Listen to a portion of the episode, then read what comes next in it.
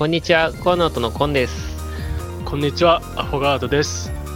コアノートの戦績ラジオは毎月1回、僕たちのホームページ内の記事、日進月報の更新のタイミングで配信されるラジオ番組です。はい、えーというわけで、世間ではすっかり年末ですけれども、そうですね、1年あっという間でしたね。そうですね、年末といえば、年末ジャンボ宝くじは買いましたか？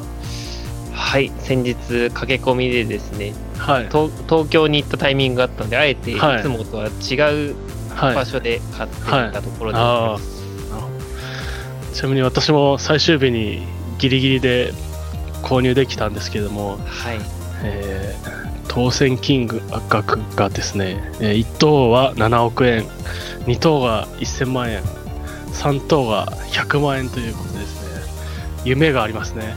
ワクワクしますね。はい。え1等の7億円が当たったら、あのおそらく使い切る前に謎の死を遂げると思いますし、あ3等の100万円だと、まあ、現実的なんで、機材とかソフトとか、旅行に使ったら終わってしまうと思うんで、あの2等の1000万円が当たったら何に使いたいですかっていうのをちょっと聞いてみたいんですけど、なるほど。何何かこれに使ってみたいってありますか？1000万ぐらいなら多分ですけど、はい。スポーツのスポンサーとかはい。なれるんじゃないかなと。なるほど。はい。例えば野球の看板にはい。コアの音ってこう謎の文字をなるほど並べる 誰も知らない謎の文字を。誰も知らないんでちょっと検索してみちゃうとか なるほど。あとはねスポーツのコアノートデーみたいなはいはい協賛企画を勝手にやって始球式をやるとか、はい。ちょっとそういう使い方ができんじゃないかなと僕は思いましたね。実は僕もちょっと近いですけど、はい。コンコッペみたいな、はい。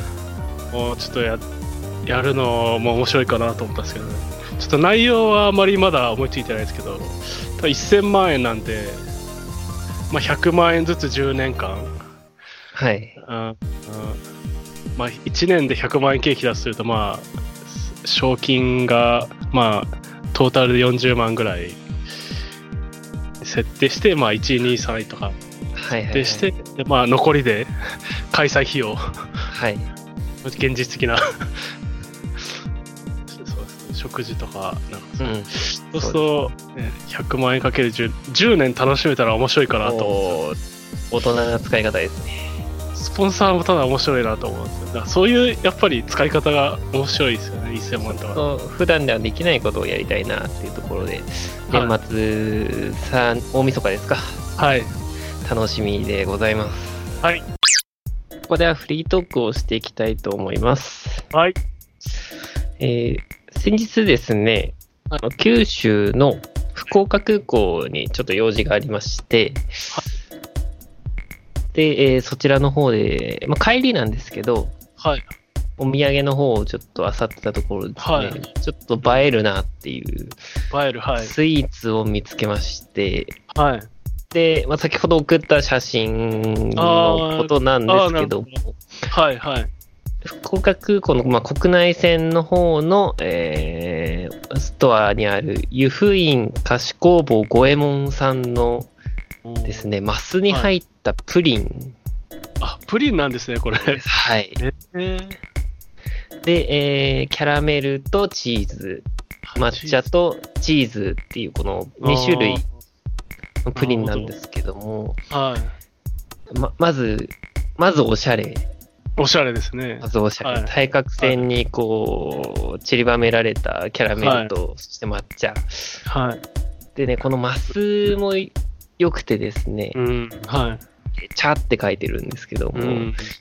普通に本当の木なんで、はい。もう家に持ち帰って、そのまま使える、使えちゃう。なるほど。で実際今、うちでは、はあの、紅茶のパックをですね、その中に、斬新な使い方ですね。なんか日本酒入れて飲むみたいな話かと思って聞いてたんではなく、やっぱ茶って書いてるんで、ああ、なるほどね。えお茶のパックをちょっとそこにストックしてるっていうですね、使い方をしてるんですけども、これに入れて飲んでるわけではないで。で ではなくパック、パックの方です、パックの方。あ。はい、小物入れとしてね、物入れとして使っあ、使って。確か、トイレ、おしゃれですね、これ使ってたら。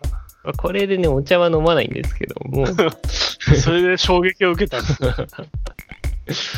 で、すごいと思って。はい。はい。で、湯布院のお店なんですけども、はい。店の方、あのー店舗案内を見ると、本当はい。に大分県の湯布院、あの温泉のところですよね。封印とあと福岡空港にしかないみたいで、えー、戸塚に行くしか買えないという、はちょっと貴重な、珍しいお店であるんですけどい。も、はい。いろいろやられてるみたいで、うん食堂、食堂もやってらっしゃるみたいですし、はい。はい。まあカフェ的なのがメインなんですけど、洋菓子、和菓子問わずはい。やられてるみたいで、はい。でね、ちょっと今、見てて面白いなと思ったのが、スイ和スイーツ、まあ和菓子ですよね。和はい菓。子の中の団子の上にこういろいろはい乗せた、まあ、フレーバーがいろいろあるみたいで、はい。はい。まあ定番のみらみたらしだとか、はい。あーあんこですね。はい。で、ちょっと変わったところであると、梅かつお、梅かつお。梅かつお、はい。たこ焼き。えーたこ焼き？でこれは写真見る限り、はいソースとマヨネーズあと、ネギと鰹節ですかね。まあ、上に乗っかってるものを、えーなるほど。乗せたやつ。えー、あとは、ピザ風。はいこれ。も多分トマトソースですね。えー、衝撃を受けたのがですね、はい。キムチ。キムチ？キムチ？キムチがあるみたいで、え上にキムチ乗せて、多分マヨネーズを乗せてっていうー、感じの、ちょっと攻めの姿勢のある、ちょっと団子という概念を広げた広げてます感じといね。うか、はあ、なるほど。ちゃんと和訳、和訳じゃない、英訳か。英訳もあって、たこ焼きの方がもう、たこ焼きスタイル、えー、そんな感じのお店があるみたいあですね。なかなか湯。布院に行く機会はないんですけど、はい。行ったらちょっとたぜひ立ち寄りたい、立ち寄っていただきたいお店ですね。うん、そうですね。やっぱ宮城のお店もそうですけど、あの、そこに行かないと買えないっていうのが、結構地方に行くとあるんで、そこが、ね。ね旅行の醍醐味というか、あの、何でもかんでも取り寄せられないんだよっていうのもちょっと面白いかもしれないですね。フリートークは、アホガードが話していきたいと思います。はい、お願いします。はい。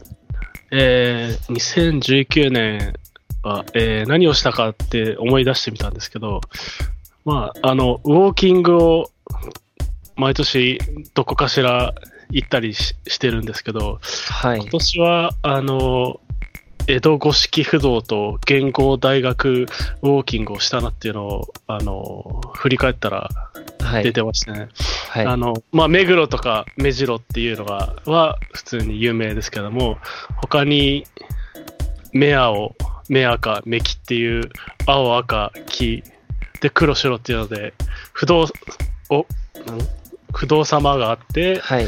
それが江戸五色不動っていうのが、まあ、くくりであって、そこをし正月に回ってみたのが、あ1回と、あと一つは、まあ、今年、元号が変わりましたので、はい。あ確かその頃だったと思うんですけども、あの、慶応から明治、大正、昭和、平成と、えー元号がつく大学を歩いてったっていううウォーキングをしたんですけども、あのー これ、元これはあの、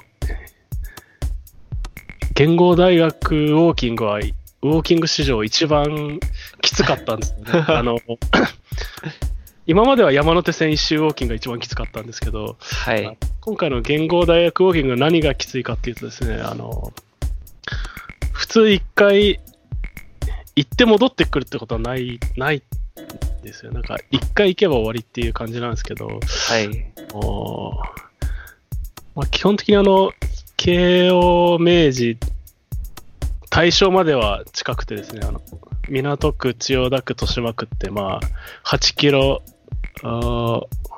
8キロ、は大体8キロ、8キロで、慶応、明治、大正まで行くんですけど、はい。あ昭和大学っていうのはめちゃくちゃ遠くてですね、あの、いきなり20、片道20キロ、大正大学から昭和大学まで20キロ歩いて、はい。